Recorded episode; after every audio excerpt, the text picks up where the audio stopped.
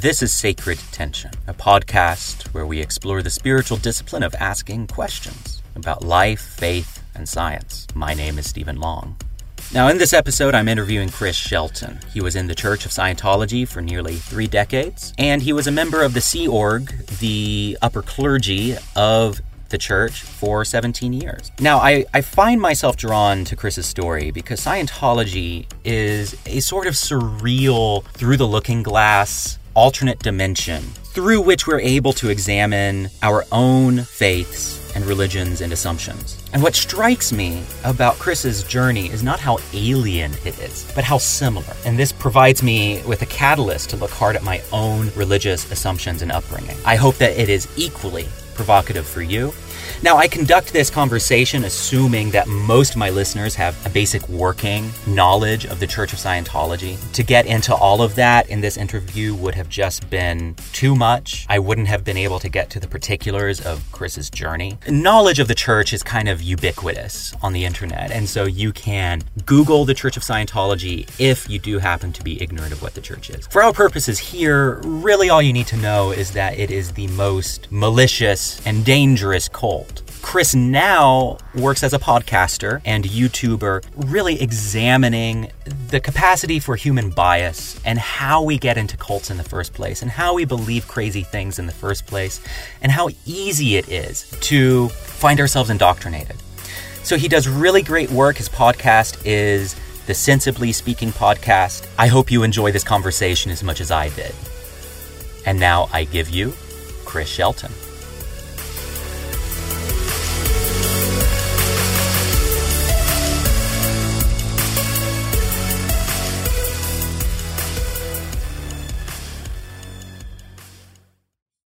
All right. So, Chris, thank you so much for joining me.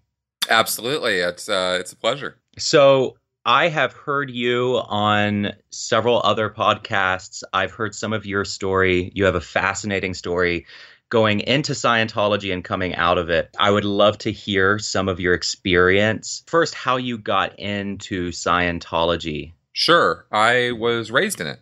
I, uh, okay. I, yeah, I didn't really have much of a choice. Um, like many you know kids in America and and around the world, you know, when you're born into uh, or your parents early on get involved in something, then hey, guess what? That's your religion too, you know. And uh, that's kind of how I came about into the world of Scientology. I was four years old when my parents got involved, and they had actually been divorced, and they uh, they my my uncle got my dad involved, he got my mom involved, and then they did some Scientology stuff and they ended up getting back together and then they ended up working for the organization. And I grew up in the middle of all that. And so the lingo of it and the ideas of it, you know, sort of were just in my environment. And, uh, and, and then when I was about 15 years old, I was in high school and my dad said, well, you know, I was sort of, it was sort of something they did and I knew about it and I knew about the principles of it, but it wasn't like my thing totally, you know, until I was 15. And my dad said, Well, why don't you go check it out for yourself and see what it's all about? And I was like, Well, okay, I got nothing better to do today. And it was summer vacation, you know, and 1985. And I went down to the, the church in Santa Barbara and I did their personality test and I, you know, had this, uh, beautiful blonde woman tell me all about myself and and how shy and introverted I was and how I didn't, you know, had a hard time talking to girls and had a hard time getting dates and I was you know, I thought this was very insightful stuff when I was 15, you know, like wow, how does she know that about me, you know? How could how could uh-huh. she possibly read me this way, you know? So she was doing some cold reading basically. Well, warm reading you could say because the test gives okay. you the personality test gives them something to go on. It gives them some starting point to go in on you. And um, okay. And and I was, you know, a lot more of an open. It wasn't for years later until I realized what an open book I was when I sat down. And you know what, fifteen year old nerdy kid in high school has, you know, is does does is not is the kid who doesn't have problems with girls, right? I mean, it was not it was not like super insightful to, to, to be telling me this stuff. But I, you know, when you're 15, you think you're, you know, you're all that, and uh, and so I didn't know that I was so obvious about, you know, how how bad off I was. So anyway, that kind of got me convinced that I needed to take one of their communication courses. And I, I proceeded to do so. And then I took a study course, and then I took some other Scientology courses, and gradually just kind of got on board with it. And that's mm. kind of how that's that's kind of how it started. Sure. So you were raised in it, so it was never unusual to you. It was totally normal. It was your foundational worldview, you could say. Absolutely. The idea of um, L. Ron Hubbard being a smart guy, I mean, there were pictures of him around, you know. We didn't have a shrine to him at our home or something, but when you walk into any church of Scientology, you're, you're, you're surrounded by pictures of the guy. So I, I knew about him, and I knew about the reactive mind, which was a Dianetics principle, and I knew about the idea of being a spiritual being or a what they call a thetan in Scientology, right? Your true spiritual self and I knew about you know the idea of getting auditing or counseling. That was something that that Scientologists did, and and classes they took. So this was all familiar territory to me, but I didn't know any of the real specifics of it until I started doing classes myself. So to you, you just took the teachings for granted. It was it was totally ordinary to you. Yes, it was. Okay. Um, it was not. Uh, now, also keep in mind that uh, that that we're talking about the fundamental ideas of Scientology, not Xenu, not any of that stuff. People get very funny ideas about what Scientologists think because of South Park and because of some of the things that fly around on the internet.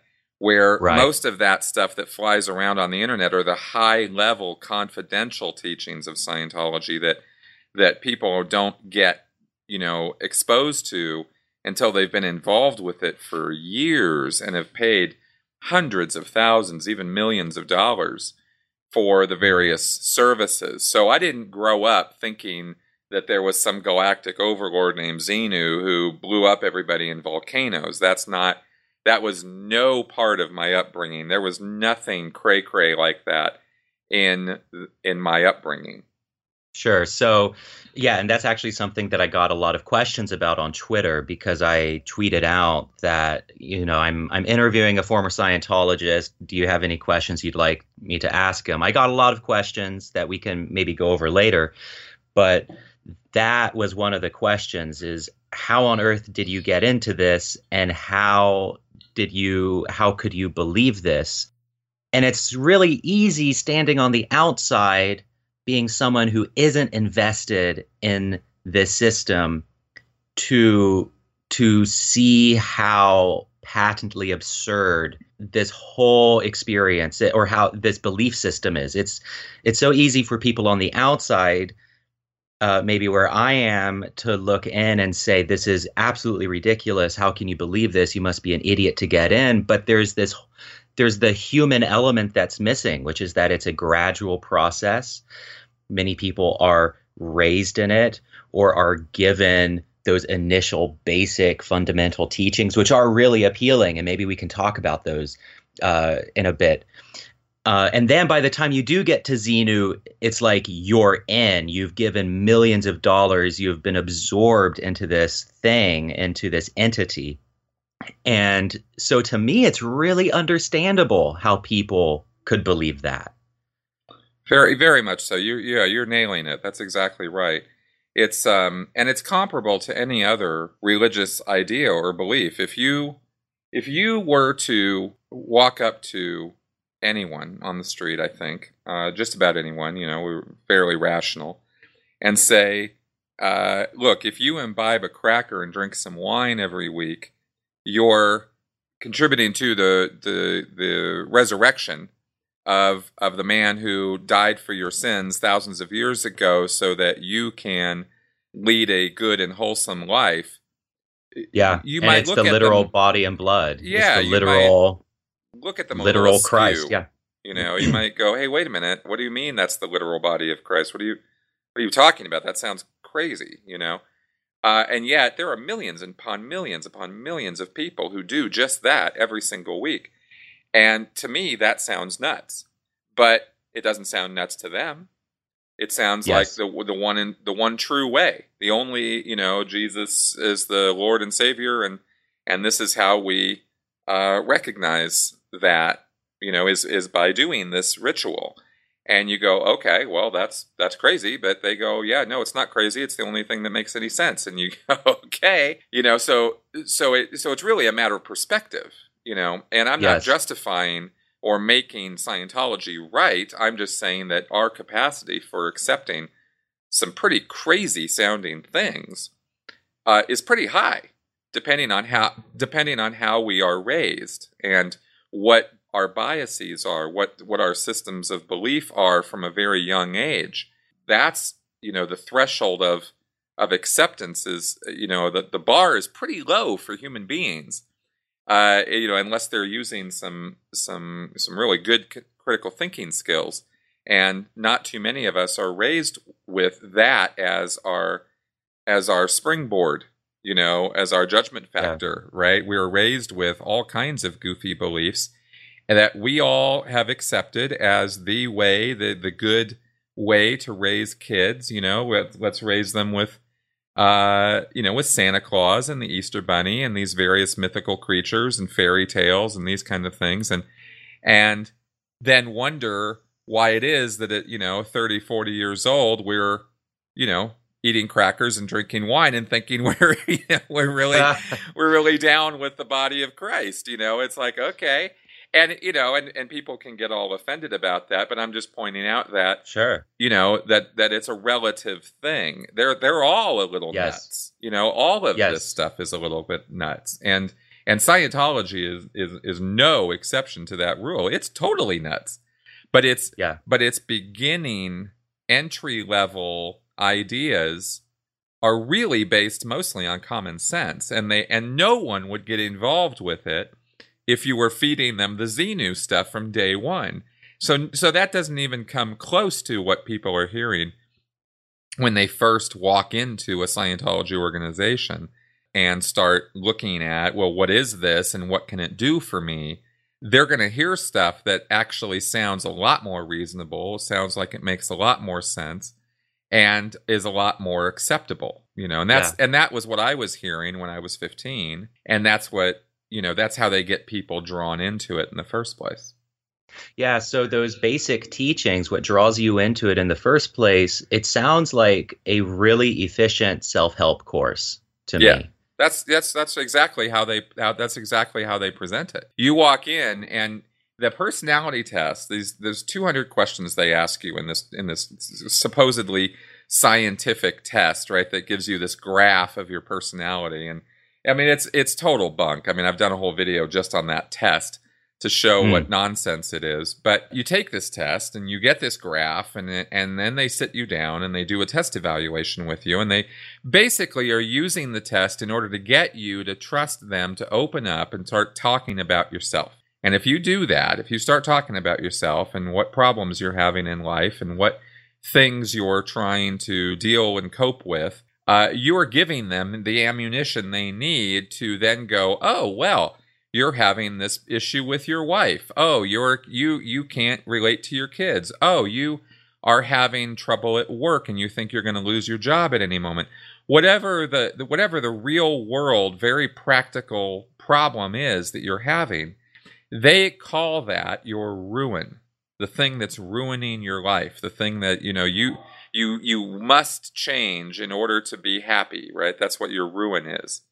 And that's what they're looking for is they're looking for your ruin. And if you give it to them which everybody you know not everybody but uh, everybody who ends up signing up for services you know gives them if you give them the information that they need they then turn that around and go okay so you know you're having this problem and this problem and this problem. Well it looks like this thing here you know your relationship with your kids let's say looks like this is really just impacting your life in a very negative way and, and it's something you could really use some help with. And the guy sits there and goes, Well, yeah, of course. And that's why I just told you all about it because I, I really don't know what to do about it. And they go, Great. Well, guess what? We have a course that can address that and handle it so that you no longer have that problem. Mm-hmm. And, you know, in the second that, you know, they say that, it, just like what I did when I was 15, your your your proper response is to go, "Oh my God, really? You can handle that? You can do something about that?" and you pays your 50 bucks or your 100 bucks to do the class it's not a big investment you know take it or leave it kind of thing you're like well let's give this a go let's give it a try let's see and since most of their principles and ideas for handling that kind of stuff are pretty common sense principles you know you take a class on how to deal with kids and it's all about you know hey talk to your kids listen to your kids relate to your kids you know sit them down let's you know have conversations with your kids care about your kids you know these kinds of principles are what the course is all about then you go home and you listen to your kids and you talk to your kids and you try this out and hey sure enough wow they respond in a positive mm. way to being listened to you know and oh my god scientology mm. must work now this is amazing miraculous stuff right and hmm. and you credit all of the benefit that you just got from you know very common sense advice to L. Ron Hubbard and to Scientology, and that gets you to sign up for you know the next service and then the next one and the next one, and before you you know you know it, you're you're starting to get some kind of crazy principles being thrown your way, but you've bought into it to such a degree that that gradually you you know buy into the whole thing. I can really relate to that growing up because I was gay. I am gay. I grew up gay in the evangelical culture. And I perceived my sexual orientation as this great thorn. You know, it's often uh, portrayed as like the the thorn in the side. And I would go to these leaders, and they would say, "Well, so you're dealing with a lot of anxiety over this issue. Here's how you fix it here's how you get rid of it. Here are the prayers you say. Here are the books you read. Here are the conferences you go to. And my ecstatic response was, oh my God, here's a solution to this thing that I don't right. want in my life. Exactly. And, and then, you know, I would, and so I would go through prayer ministry or I would go through an exorcism or I would pray the right prayers and read the right books and I did get something from it. You know, there was this sense of peace and this sense of consolation, and I would say, "Oh, well, I guess it's working now." And you know what? What really strikes me talking to you is not how alien your experience is in Scientology, because I think that's the impression a lot of people get is that it's this weird, crazy alien experience that is just totally unrelatable to you know ordinary people like us like me. What i what i take away from our conversations is just how similar our experiences are even though they're in totally different religions totally different settings i'm really surprised by how much i relate to what you say and the process of of entering into a religion and then and then eventually leaving it that's what I find really fascinating. Absolutely, I do as well. I've I've come I've come to study this subject in in quite a bit of of depth over the last few years since I got out of Scientology in 2013, and you can't help but start finding commonalities between various religious activities and eventually between all activities, between any social activities that human beings engage in. There are these common factors and when extremism enters in and, and becomes part of it, then you also find commonalities between the various extremist groups and and and how people you know n- nobody nobody joins a cult. Nobody knowingly comes in and says oh i want to be part of this cult. Nobody joins an extremist group thinking that's what they're doing. You know they join these groups and it's it's always a gradual process of indoctrination and acceptance and there are all kinds of social and uh, intellectual points of indoctrination and acceptance.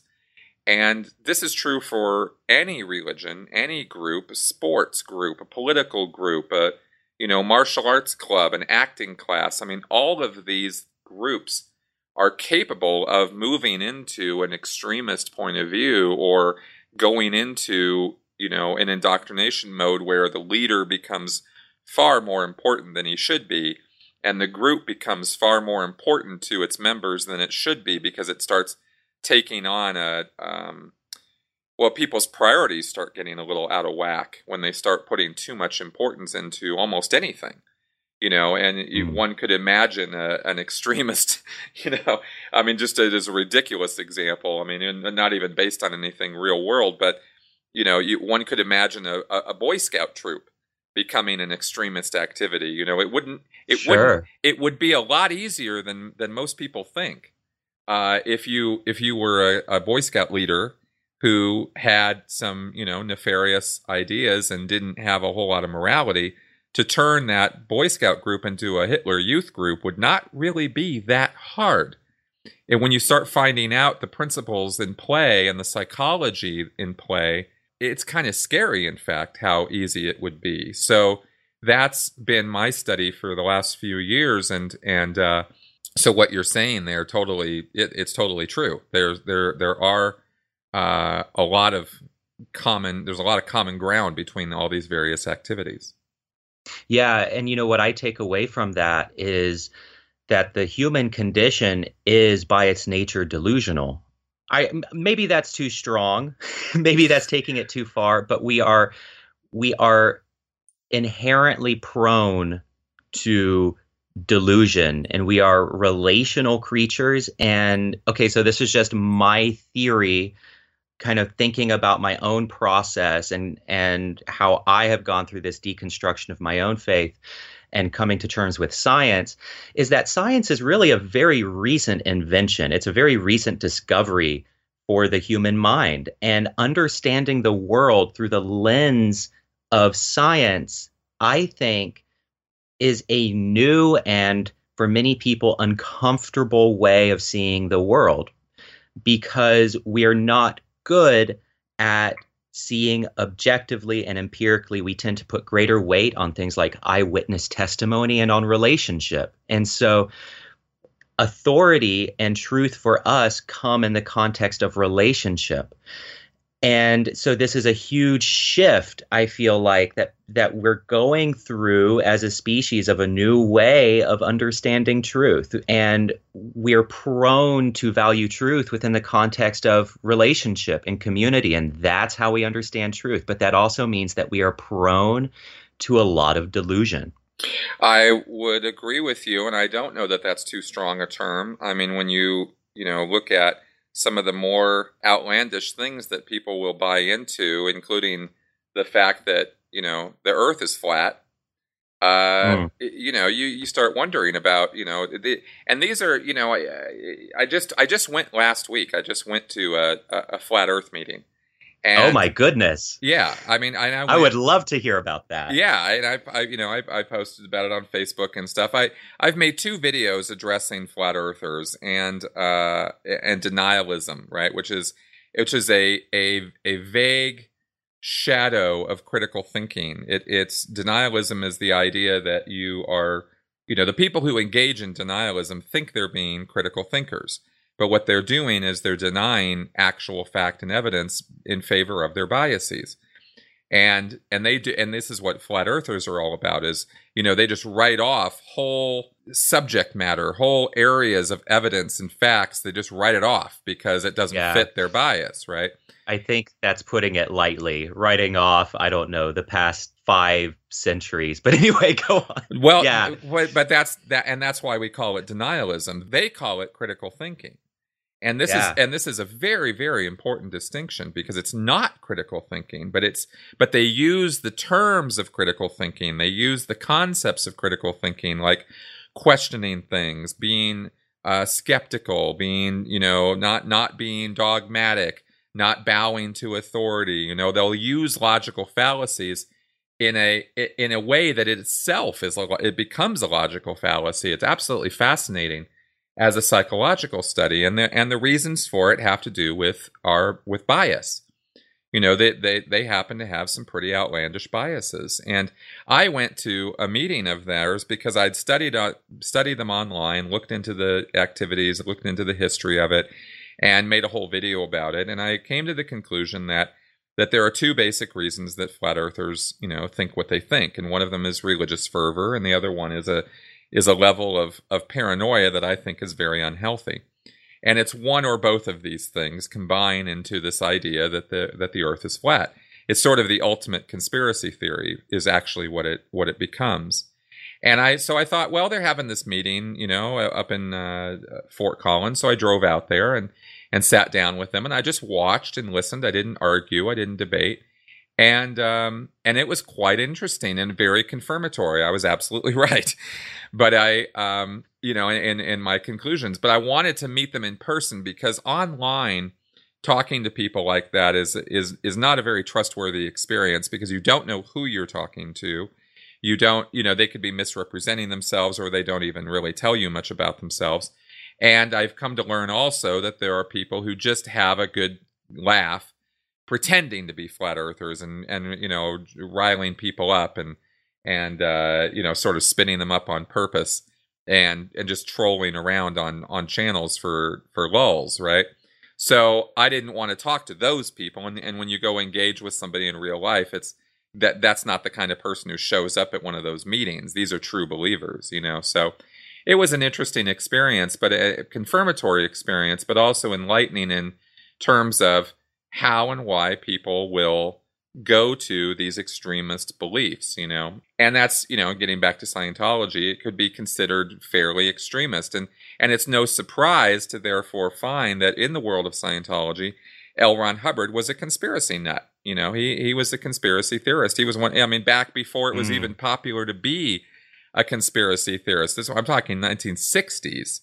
He was developing huge global conspiracy theories, which were later, you know, uh, other people in the 70s, and maybe related to Hubbard and maybe not.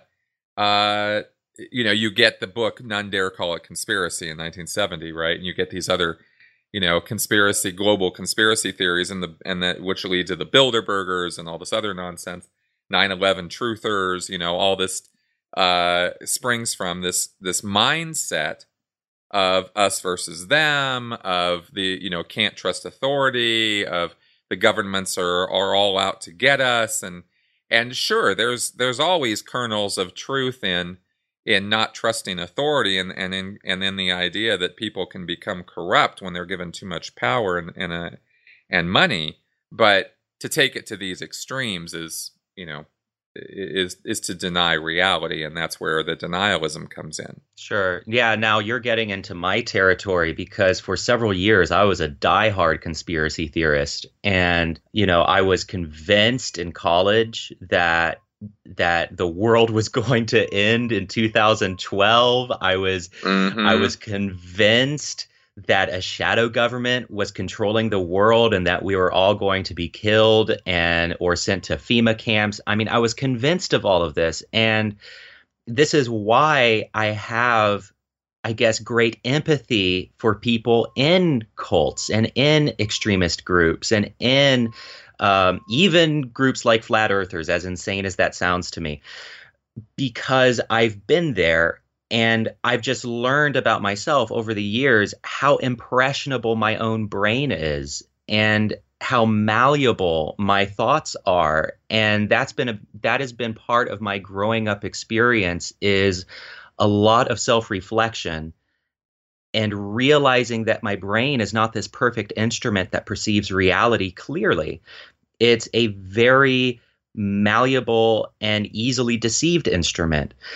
Part of the reason why I believed in conspiracy theories was because I had PTSD. I was in a shooting when I was 19. I witnessed the death of two of my friends and I was almost killed myself and I lived with this really horrible, horrible PTSD, which made me hyper vigilant it made me terrified of everything. I was terrified of the entire world. That was, in you know Scientologists' terms, my ruin. That was the thorn in my side. And when being so ridden with PTSD, so paranoid, I I I found myself believing these outward claims about the world that conformed to that paranoid and damaged sense that I had within myself. And so I was basically hanging fruit for conspiracy theorists. I was pre made. The PTSD conditioned me, and the paranoia I had, the fear of anything anything terrible happening at any time and it's totally unexpected and there's no way to control it that made a shadow government and the illuminati and fema camps and the end of the world in 2012 seem very likely to me and looking back now i recognize how my entire perception of the world was shifted because of that and how easily a cult could have gotten a hold of me. So we've talked about flat earthers, we've talked about Scientology. What I take away, and conspiracy theories, what I take away from this discussion is not that these are fringe experiences, even though they are perceived as such, but that we all have the capacity to believe this stuff. Anyone can be fooled. And it is a catalyst, it is an invitation to examine the beliefs that we take for granted. And, you know, I, I think a lot of religious people uh, from older traditions need to look at something like Scientology and then take a good hard look at their own faith. And it can be a good refining process. That isn't to say that they will stop being Christian or Buddhist or Hindu or whatever or Muslim, but that it it might introduce a bit of critical thinking if we stop seeing something like Scientology as this fringe crazy thing and more as just another manifestation of our human nature. And what does that say about us? What does that say about what I believe? What does that say about my communities? Well, it would be nice if there would be a little bit more self reflection out there because I've often said that it is um, disappointing in a way to have people respond to you know the, the the the content I've produced, you know, talking about Scientology or other groups with, oh, what a bunch of morons those guys are. Oh, they're yeah. so stupid. Oh, I would never fall for that. Oh boy, you'd have to be an idiot to fill in the, you know, whatever it is, fill in the blank, right? And when you right. approach, when you when you when you look at these things, when you look at these experiences or these groups from a, a point of view of how intellectually superior or morally superior you are, um, I, you, you really are missing the point because it's not a, it's not that's not what it's about there aren't any human beings in this world who are above being fooled. There are no yes. human beings who are who don't have implicit and explicit biases. There are no human beings who don't have, you know, prejudices, who don't have um, shortcomings, right? Who don't have emotional uh, psychological problems, you know, that that they could use some assistance with, right? There's just, in other words, there's nobody who's perfect. I mean, really, come on, you know, let's. And I and I used to joke when I was in Scientology and and and ha- even after coming out, you know, the guy who comes in and is like, "You can't fool me." I am impervious to your mental tricks and Jedi mind tricks and this sort of thing. That was the first guy I wanted to talk to because they're they're so insecure they have to announce to you, you know, how secure they are, yes. right? And uh, and those and those are the guys who who are going to fall first, right? Because they're because they're they're not as uh, you know intellectually superior or morally superior as they like to tell themselves that they are. And and it, and this isn't about bringing people down a notch. It's about uh, correctly estimating where all of us live. We are all human beings and we are driven by our emotions. We are not driven by logic. We are driven by what makes us feel good. We will, if given a choice, we will almost universally buy into that which already agrees with our biases, right? With agrees with, in other words, agrees with what we already think. We constantly judge and gauge other people and other things by what we already think mm. right? And and it's mm-hmm. difficult to challenge our own beliefs inside you know our own the conversation that happens in our own head is most often how does what i'm looking at agree with what i already know not how does what i'm looking at challenge what i already know you know we'll take the path of least resistance you know i think 99% of the time right because it's easy to do and because it reinforces and confirms what we already want to be true. Yes. So that's just our nature. That's how we, it's literally how we think and how and it's just in it's that's just the natural flow of our thought processes so it takes training it takes work it takes education to overcome that natural flow and that's another thing i've been learning about over these last few years trying to figure out why was I so stupid? Why did I buy into all of this? Why did I get fooled so hard that I dedicated 25 years of my life to something that was a total scam? How could I have been such an idiot? And I'm the first to admit I was an idiot. I'm not saying I wasn't. I'm just saying that it's not constructive to approach it that way you know, and, and just call Scientologists or Christians or Muslims or flat earthers a bunch of stupid idiots. I mean, yeah, sure, fine. You can use whatever label you want, but it's not it's not a constructive thing to approach it that way. It's much more constructive to go, well, what is where where's the intellectual fall down here and how can I help them to overcome that? And that's sure. that was what drove me to go visit and talk to flat earthers is not because I wanted to go laugh at them. It was because I wanted to find out what what what drives thinking like that and how do, and how do we help them out of that because if you used to be a conspiracy theorist, well guess what? So did I. I was mm. I was hardcore. I know all about 9/11 truthers. I know all the arguments. I know all of the the the things that they the the things they say because I used to be one. But the but the thing that gives me hope is you used to be one. I used to be one. But we were able to come out of that mode of thinking, which means that however delusional somebody's beliefs can become, they can also overcome that delusion with education, with facts, with reason, and with critical thinking. And yes, you know, and that's that is that gives me a lot of hope for people.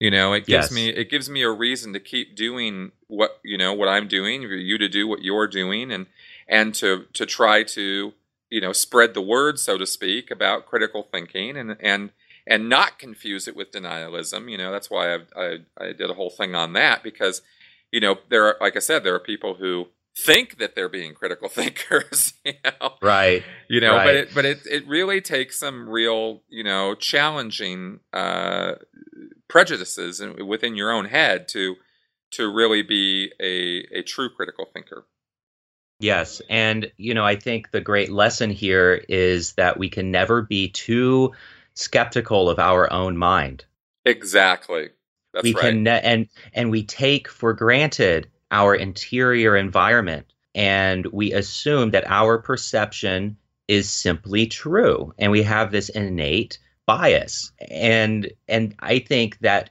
letting that go unexamined is one of the most dangerous things that we can do. Now, I, I just have to, uh, I guess, put a flag down here and just make a quick note to my listeners who might be confused since this is a podcast from a Christian. I call myself an esoteric Christian. I still consider myself religious, but I no longer make truth claims about the outward world that go beyond science. And I've written quite a bit about this, and Chris Shelton and I had a long conversation about this on his podcast, which you can go listen to. I'll put that in the show notes.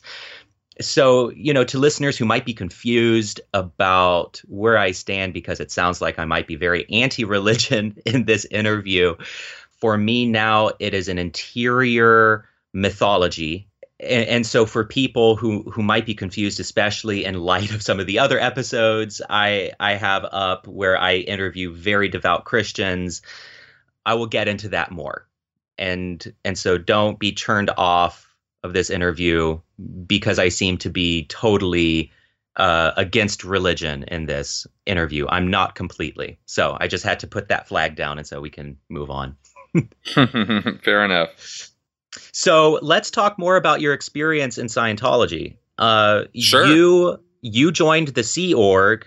So there there are two experiences that you've had that I want to talk about. You joined the Sea Org, and you were put into the Sea Org. I forget the the actual term for it, but their disciplinary camp or their disciplinary prison, for lack of a better term. Could you talk about that? Sure. Okay, so the Sea Organization, and that's S E A organization, as in the ocean, as in boats and you know that sort of thing. The Sea Organization is a paramilitary group within the the Church of Scientology that's sort of the core ecclesiastical, you know, uh, I, I guess core group of Scientology. They're responsible for the management of Scientology, for delivering the the confidential upper level stuff. They safeguard all that and keep it confidential. And of course, they did a pretty poor job because it's all over the internet now. But back in the, up until the you know internet came around, they were they they worked very hard to to keep all that stuff under wraps, and um and basically they're the most devoted, dedicated, got you know people, and the the life of a of a Sea Org member is one of of duty and devotion to L. Ron Hubbard and to Scientology. It's um it's full time, twenty four seven. You're not, you know, they, they they feed you, they they clothe you, they birth you. I mean, it's very very disciplined life, and it's set up kind of uh, like I said, paramilitary. So you have uh, ranks and ratings, and people salute each other and say yes sir, no sir, and this kind of thing, and and um, and it's pretty interesting, pretty interesting setup. Anybody who's seen the the photos of the big blue buildings in Los Angeles, uh, that's that's a Sea Org base, right? They refer to them as Sea Org bases. There's about five of them around the world, and and that one in Los Angeles, the Big Blue complex, is the one where I worked. And um, and I started working there when I was 25, and I and I did that for um, 17 years. I worked for the Sea Organization, and uh, and it would be impossible for me to you know even easily summarize all the experiences of 17 years, but it was a very mm. hardcore existence. You're you're a religious volunteer. It's very I, I guess uh, in some ways it's comparable to being in a monastery or something, right? In that that's that that's that that's one of the only comparisons I can make where people would understand how different it is from normal life right? If you go join a monastery, you're giving up going to the movies every week. You're giving up, you know, reading books whenever you want. You're giving up having relationships the same way other people do. You're you're you're entering into a life of of servitude and rule following and discipline, very harsh discipline.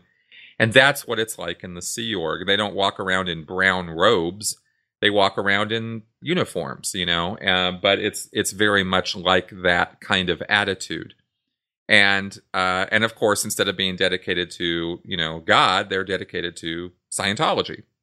Mm. And and I did that because I really truly believed that you know joining that group was necessary for me to fulfill my obligations and responsibilities as a Scientologist to save the world because that's that was the level I was at at that point when I was 25 years old. I I thought Scientology was all about saving the world from itself.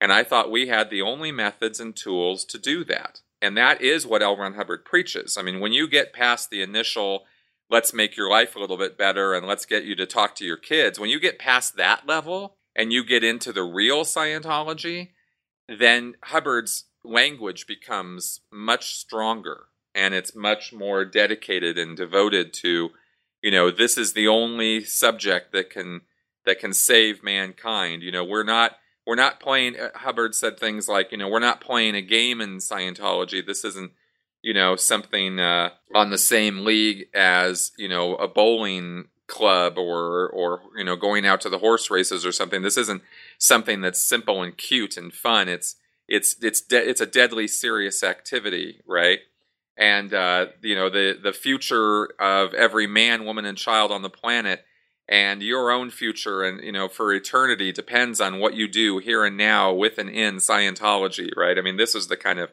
phrasing he would use. So you become very, you know, if you buy into all of this, and I did, then you become very devoted to it, and so just you know, giving up, you know, the the normal niceties of life became a sensible thing to do because I was going to be part of saving the world and wasn't that a great thing, you know? You know, I've I've I've said before that, you know, there's nothing more dangerous to the world at large than than a young person who thinks they're saving it, you know?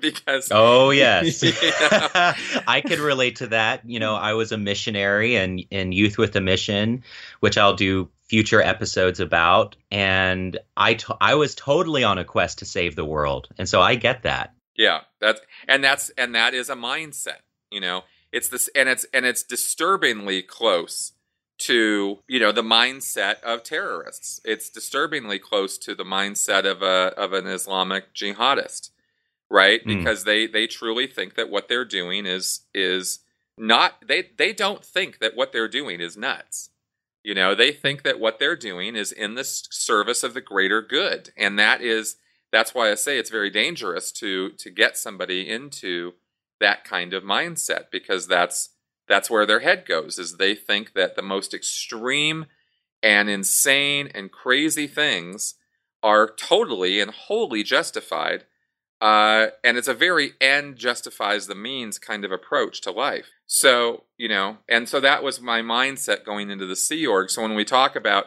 you know the abuses of the sea org and the and the human rights violations and the human trafficking and the the absolutely insane things that go on in the Sea Org. You know, the, the, members feel that you know they're they're willing to endure some of these abuses and go through some of this nonsense because they they are dedicated to a cause that they believe in, right?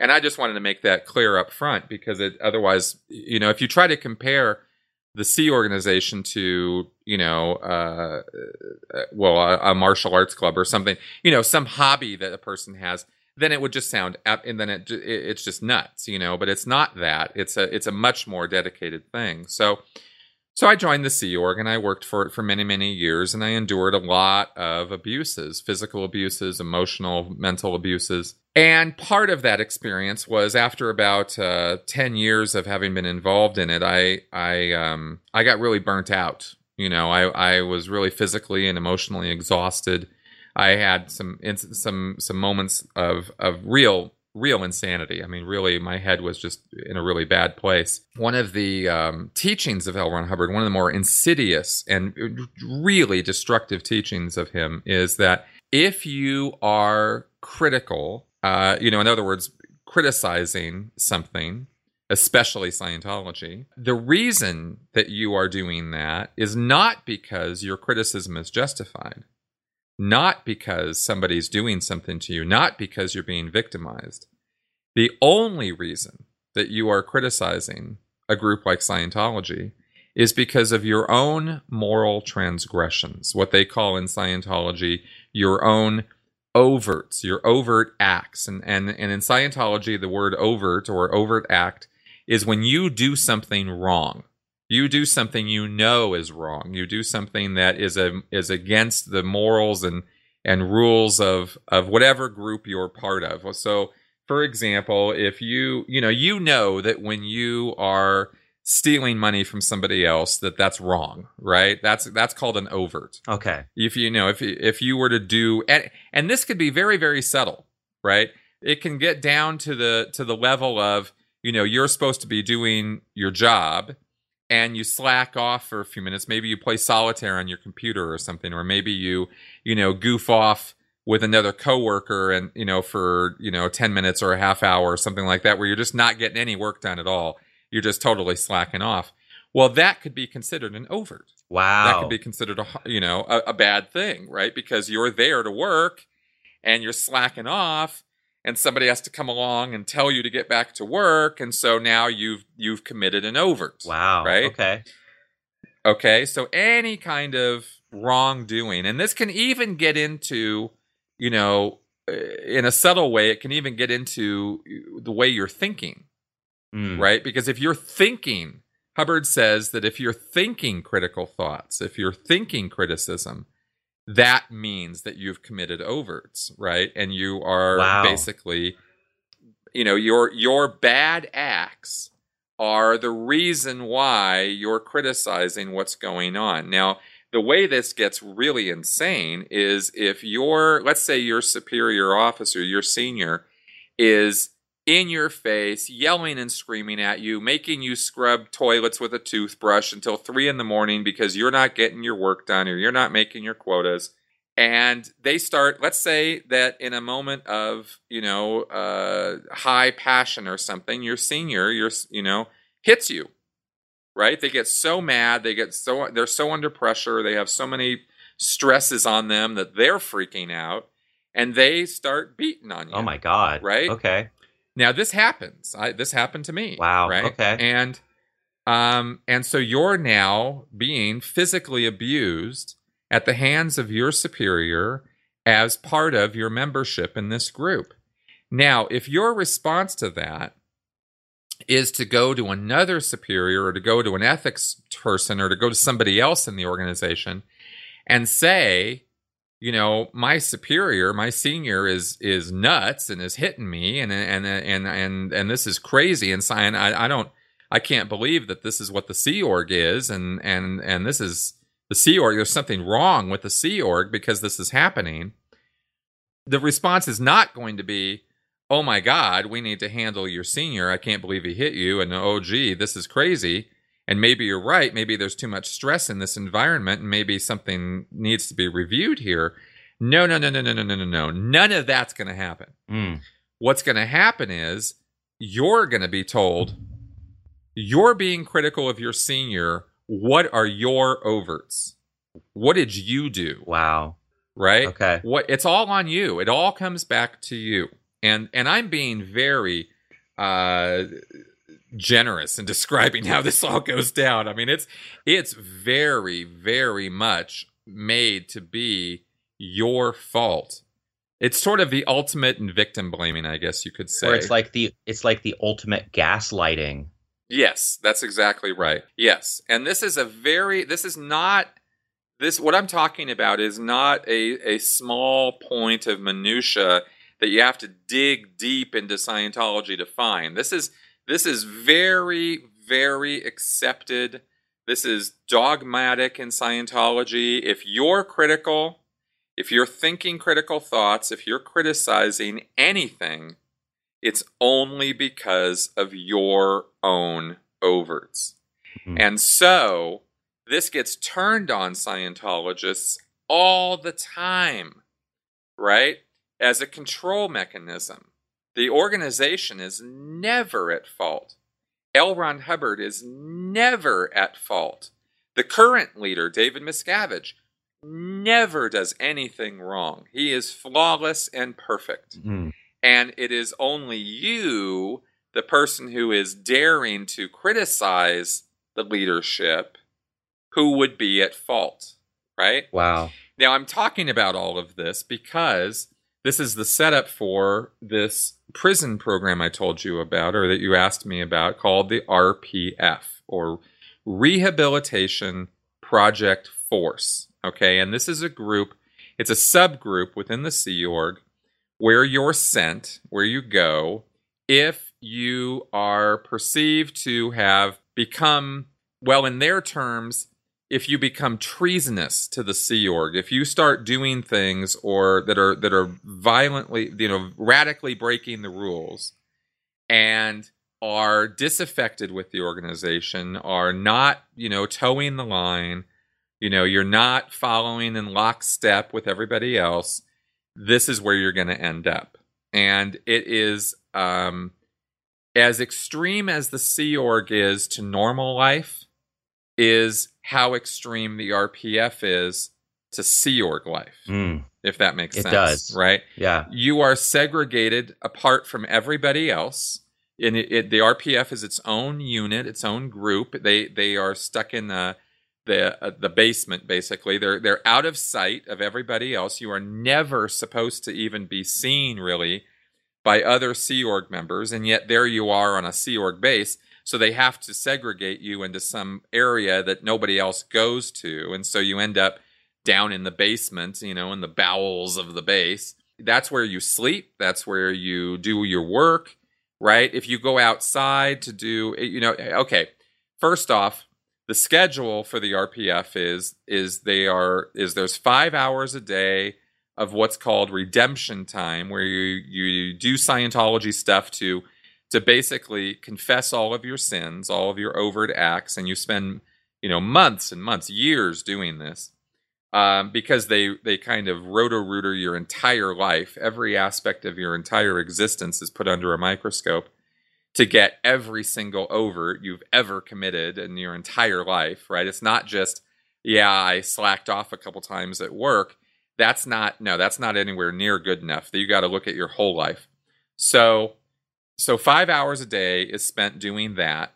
And the rest of the day is spent doing hard physical labor, whether it's, you know, intensive cleaning, or building furniture or renovating the facilities or setting up for their Scientology events and and and it's it's running. You have to run everywhere you go. There's no walking, there's no slacking.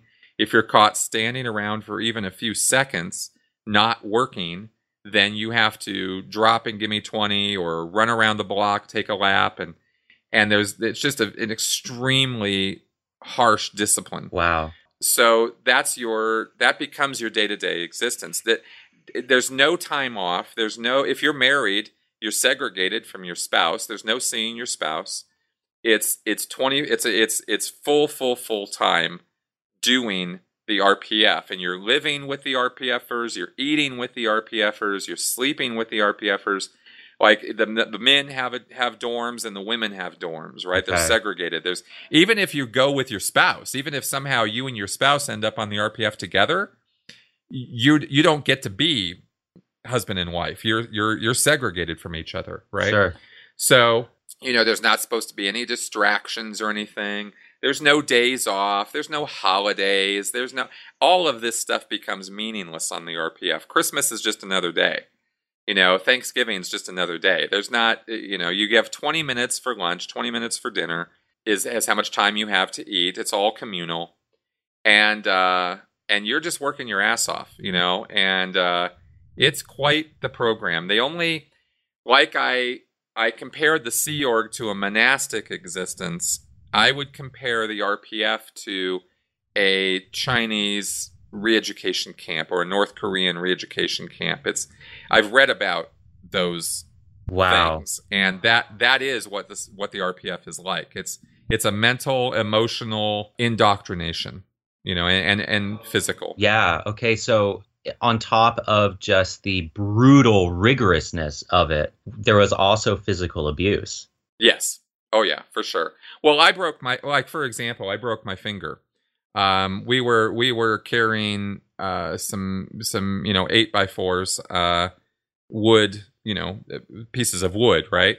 And they fell and they they fell on my middle finger and it broke it. And I I've never broken a bone before in my body. I was pretty fortunate as a kid and uh, I've never experienced pain like that. I mean it was it was unbelievable. I had this this fracture this this the, not fracture but split in the the top bone of my my middle finger well, you know, I could forget going to the hospital, right? That wasn't going to happen. I was I was told to tough it out. Oh my god. Yeah, so that was so that that first night that I had my broken finger, I I I mean, it, needless to say, I had a very hard time getting any sleep at all because I was in so much pain. Mm. It's kind of hard to express, you know, like describe that kind of pain. You know, when you have a broken bone and it's not treated, it is unbelievably painful you wouldn't think such a small thing could could consume your attention, but that's all I could think about.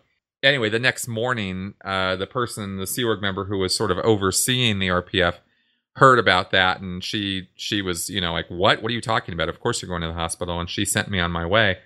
But the guys on the RPF who were overseeing, you know, it, it's a self policing sort of group, and so the guys who were in charge of the RPF, who were who were themselves RPFers uh, they were the ones who said, "Yeah, no, just tough it out. You don't need to go to the hospital. You're just being a pussy, right?" And uh, and so that was, you know, the, it finally took somebody out, outside the RPF to to bring some sense into it and go, "Yeah, no, of course you're going to the hospital." And uh, but even then, you know, when you're the, the there were no there were no pain medications, there were no uh you know i still had to work. Oh my god. You know yeah it was it's a it's a hardcore group. I mean it's not it's not uh it was not an easy thing to get through and i did get through it and it, and it's kind of a perverse level of pride i still have that i actually endured that whole thing and got through it. 75% or so of the people who go onto that program end up leaving the sea org entirely. They don't make it through it. Because it's a whole series of steps you have to do before they'll let you graduate from it. Okay. Right? You're supposed to basically come out the other side proving that you are a loyal, valuable Sea Org member who will toe the party line and not not ask questions and not you know and and do your duty. Right? That's the whole point of the RPF. Mm. And uh, you know, and it would have been far better for me to have just you know gone out the back door at that point. But I I was married. I loved my wife at the time, and I wanted to see her again. And I, and if I left the RPF, I never would because I would have left the Sea Org, and she was in the Sea Org, and so that would have been the end of my marriage. And I also would have lost every friend I had because every friend I had was a Sea Org member, right? Because when you're in a life like that, you don't have outside friends. You barely see see your family. So it was, uh, you know, it's a very exclusive, you know, group, and uh, and you, and again, you know, the whole reason I was there is because I thought that by being there and doing what I was doing, I was contributing to saving the world. So sure, and so and so you were there, and other members were there of their own volition.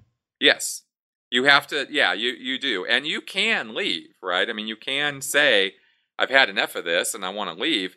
And, and you have to go through this whole process, and it's very grueling to leave, but they'll let you do it. Lawrence Wright who's a Pulitzer Prize winning author and and and you know is just a great guy. He wrote a book called Going Clear, and he subtitled it Scientology and the Prison of Belief. And that is the real prison that you live in when you're in Scientology. Is it is a prison of belief. You are you are told so many lies in Scientology you are you are given so many distortions by L. Ron Hubbard and by Scientology leadership that you are really living in a bubble world. It's a fantasy world, right? In the same way that conspiracy theorists that we were talking about earlier are living in a bubble world. They're, what, what they think is going on in the world is not a true reflection of reality which is why you know many people look at conspiracy theorists and they go you're, you're nuts right it's because they're looking at the world through through insanely crazy goggles, and so is so are Scientologists, and that's and and and it takes a number of of deceptions and lies to get somebody into a mindset like that, like like the mindset I was in, where I felt like I deserved what was happening to mm. me, right? Mm-hmm. So, um, and and one of those lies is that whole thing I explained to you about overt acts. That's total horseshit, right? It's total nonsense that, you are not responsible for every single thing that happens to you. You can be victimized by other people. That's that's the truth. Now you can take that to an extreme and and and be a victim to the nth degree and and never take any responsibility for anything.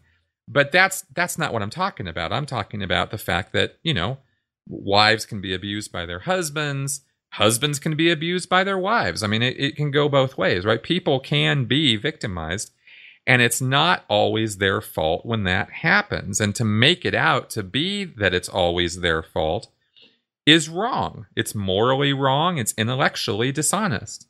And yet, that's what Scientologists believe. Mm. And that is just one of many lies that are told to Scientologists to get them into that state of mind. Cool. So well, not cool, but but you know you know yeah. what I mean. Okay, so so since totally. so since we're having this conversation, uh, one can assume that you got out of it, and I did. And yes. so uh, as as we come to the the end of our conversation here, we have about thirty more minutes uh, I would like to talk about that, and I would like to to ask you some of the questions from Twitter from the listeners. Sure. And, and so let me just go ahead and ask you some of these questions and hear your perspective on it. Um, this is from Robbie Howell. Uh, does he pray? Do you do you pray? Uh, no. And did you pray? Nope. Scientology, no prayer. No prayer in Scientology. So this actually brings me to one of my one of the questions that I've had about Scientology, and I've I've recently kind of gotten an answer to this. But do Scientologists believe in a god? Uh, sometimes. It's it's not part of the dogma. So when it comes to God, Scientologists can basically be agnostic or atheist. Yes. Okay. Yes. Well, let me let me put it this way. and this will be this will actually answer the question more accurately. In the world of Scientology, it's all about improving your spiritual self and improving your ability and awareness as a spiritual entity. That is the goal of Scientology. It is personal spiritual freedom and immortality. The definition that L. Ron Hubbard wrote for the ultimate state of existence as a Scientologist which what he calls an operating thetan or an OT. The definition of an OT in Scientology is a, a being who is at knowing and willing cause over matter, energy, space, time, life, and form. And if you break all that down, it's not just word salad. That actually means something.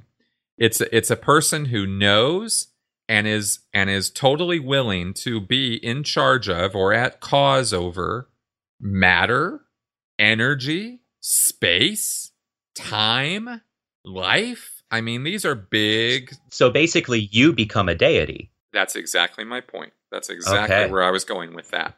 Right? So, I mean, if that's not the definition of God, I don't know what is. So that's what Scientology promises its members. So if that's your idea of what you're doing, how is God important? Right, right. So that's Scientology. That's Scientology. So you're on a road to becoming God. You're believing in the God that you will become. Ex- exactly. Okay. That's the that's the carrot that they're offering. Okay, that's really illuminating. Here's a question from Jessica Thepps. Did you repress doubts? And for how long and how? Uh, did you follow up with any of those doubts? Uh, yes, I did. Um, and one of the reasons, in fact, one of the biggest reasons was that whole overt thing I was explaining to you, because that's, that's, you know, that's not just victim blaming. It's a way of controlling a person by, by enforcing a prison of belief on them, right? If, uh, if you have doubts about the organization, that means you're thinking critical thoughts, right? It means you're thinking in, in a critical way about the organization. And Hubbard built into the DNA of Scientology a mechanism to uh, cancel out or nullify those doubts by making it your fault that you're having those doubts. And so, of course, you're going to repress them because you think it's all because of the bad things you did. It's because of your sins. And so, you know, you're going to uh, excuse any wrongdoing that the organization's engaged in. You're going to excuse other people abusing you because you think, eh, my fault. I'm I'm the one who's responsible for it. And it took me after I didn't really mention this before, but after doing three years of that RPF program and finishing it, I had confessed every sin I could imagine having committed in my entire life and in past lives. So I knew after the RPF that if I was still thinking critical thoughts, which I was, that it that it was not because of my sins, and they weren't going because to go I away. confessed every one of them. Right? Yeah. Okay. I mean, and yet here I was still seeing things wrong with what was going on around me, and and it took me having to do that program to break out of that level of indoctrination. I knew it wasn't me anymore. Wow. I knew it for a fact. I had proven it to myself. Yeah. It was not on me. Yeah. Right? Yeah. And that is when I was able to acknowledge to myself, hey, there's something really wrong going on here. Sure. Right? And it still took me another five years to get out. Wow. Okay. So, so speaking of getting out, here's another question from from Jessica Thepps. This is the follow up question what was painful about deconverting and was there healing? What was the healing of that experience? Well, it's healing's an ongoing process. It's something I'll I figure I'll be doing for the rest of my life. But what was deconverting like? Well, it sucked. I mean, finding out on the you know through internet research after I left the Sea Org, I, I got on the internet and I started finding out the truth about Scientology because if it's not been clear, if anybody, if any of your listeners are not clear on this idea, and it hasn't been obvious yet, Scientology doesn't let you go on the internet and look at stuff critical of Scientology. Right? That's that's a big, big no-no in any high control group. I mean, not just Scientology. So if you go looking at, you know, you don't have as a Sea Org member, I didn't have access to the internet anyway, but at least not a lot of it. But um, but I definitely was not looking at the Xenu stuff, and I wasn't looking at the truth about L. Ron Hubbard and that kind of thing. So, um, so after I got out of the Sea Org, and I didn't have those controls on me anymore, I was, you know, I was my own man, and I and I was free to look at whatever I wanted to. And I still believed in Scientology, and I still believed in its principles, even if I didn't want to work for the group anymore. But then I started looking at things, you know, that were that were critical of Scientology, and I found out that L. Ron Hubbard flunked out of college. Hmm. I found out that he wasn't a war hero. I found out that he didn't have war injuries that had caused him to, you know, delve into research that eventually became Dianetics. I found out all of that was a lie. And I mean, I'm telling you, there are a lot of lies about L. Ron Hubbard in Scientology. And once I started seeing all those lies for what they were, I felt a level of betrayal and anger that I still to this day cannot describe. Mm. I mean, to, to to find out that that you've been living a lie for 27 years, that's that is a hard pill to swallow. You know, that's not red pill, blue pill. That's that's that's much worse. Yes. You know, and and I felt so angry. I felt so betrayed. I felt like I was a pawn on a chessboard that had just been used and abused, literally abused, you know, for for decades. And I was very upset. Of course. And so, you know, rightly so.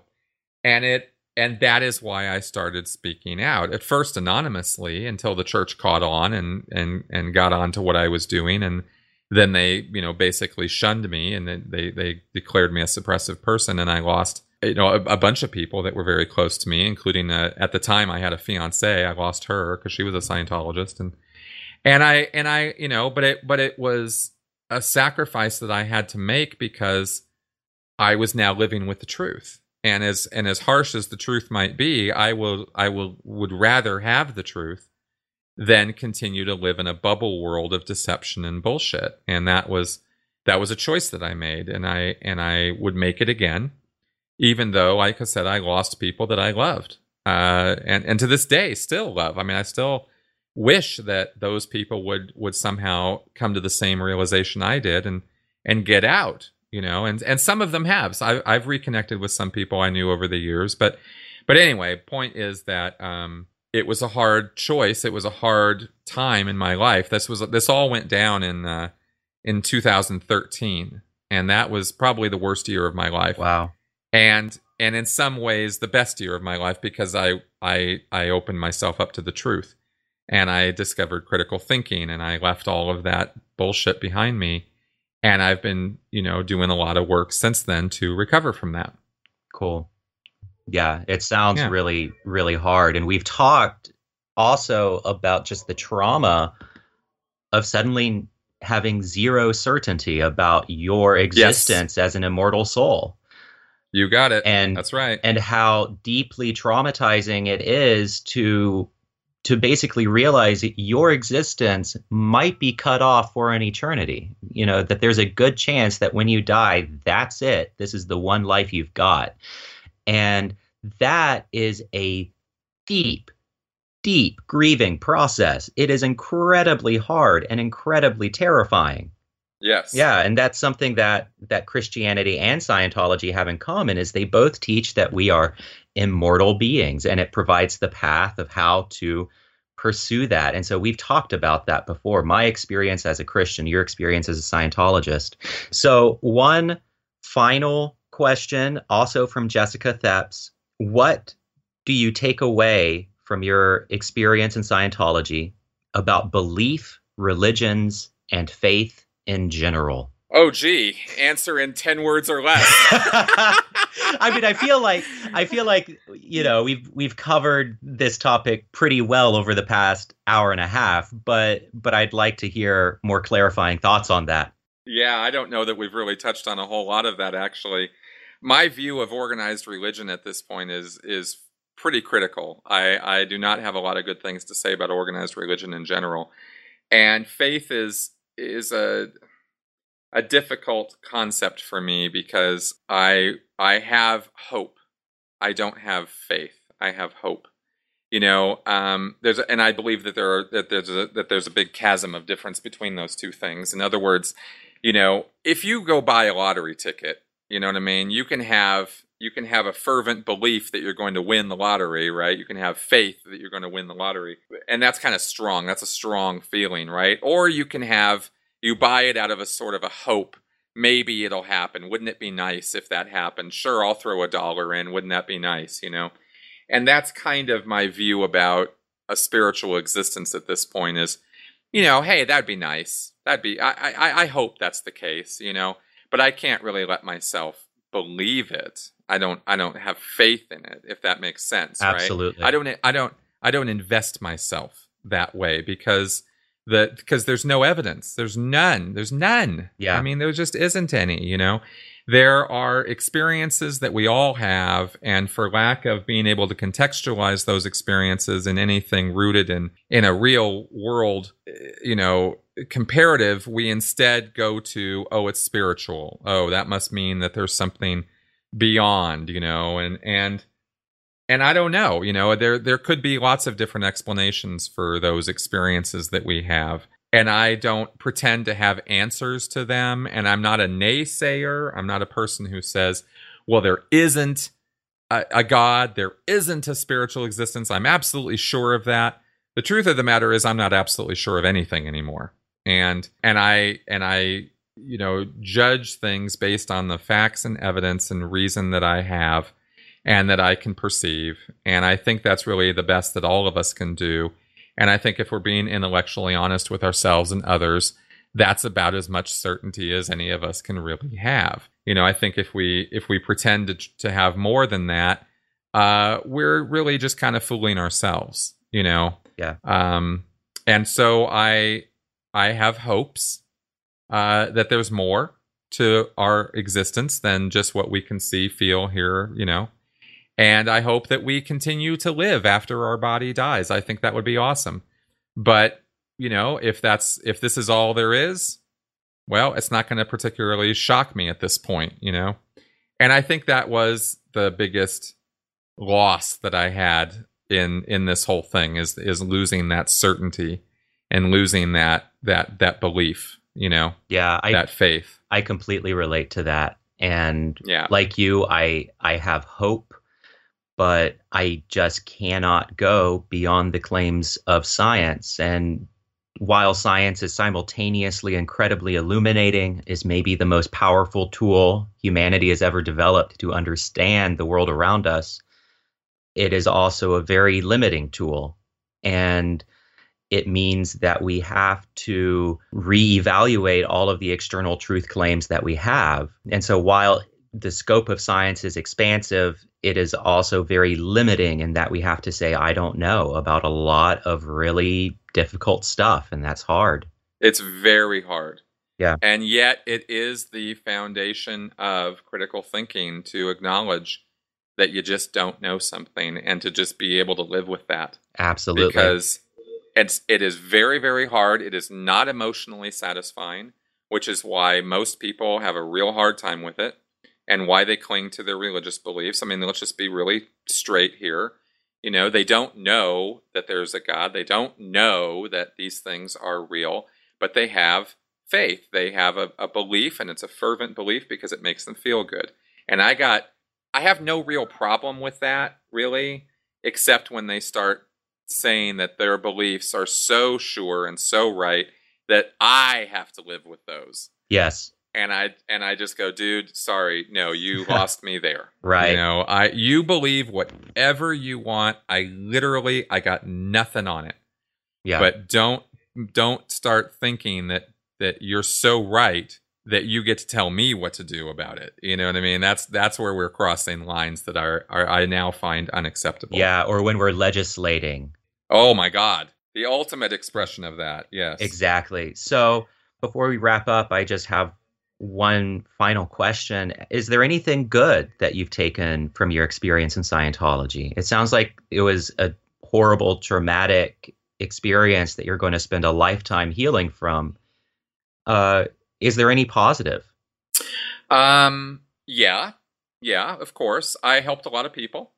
Um, you know, you don't do something like that for 27 years and not have some good good experiences and some and some good times. And I joined the Church of Scientology to help people, and I accomplished that goal in a number of ways over the years. I helped some people get off drugs who didn't want to be on drugs. I helped salvage some marriages. I helped uh, a lot of individuals with personal problems that they were having. And and in many ways I did that despite Scientology, not because of it.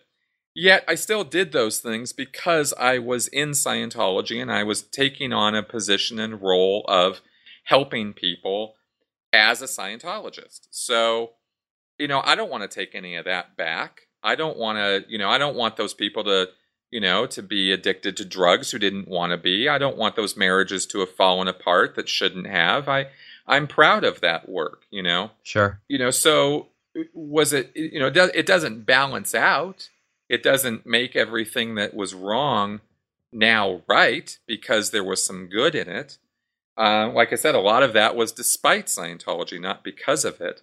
But I still hold on to those experiences, and I still know that I did some good, and I and I don't regret that. And I don't regret the whole experience really because it put me in a position that I'm in now where I am able to help a lot more people in a much more honest way. And and and maybe if I hadn't experienced all the things I experienced I wouldn't have the strength of will and resolve to do what I do now as a podcaster and YouTuber and an advocate you know against these kinds of high control groups. So you know I think I think that you know in the end I'm hoping that my life will be a net positive on this whole thing. And I'm and I'm working to make it so. Yeah. If there is a redemptive arc for you and me and our difficult experiences with these religious systems, then there can definitely be a redemptive arc for other people. And all is not lost if they find themselves really struggling with these questions. Right. Yeah. Cool. Well, we are out of time. I need to go to work and and feed my small mountain town. um, but thank you, Chris, so much for coming on. I've really, really enjoyed this. Hopefully, we'll be able to talk again soon. Absolutely. Anytime you want.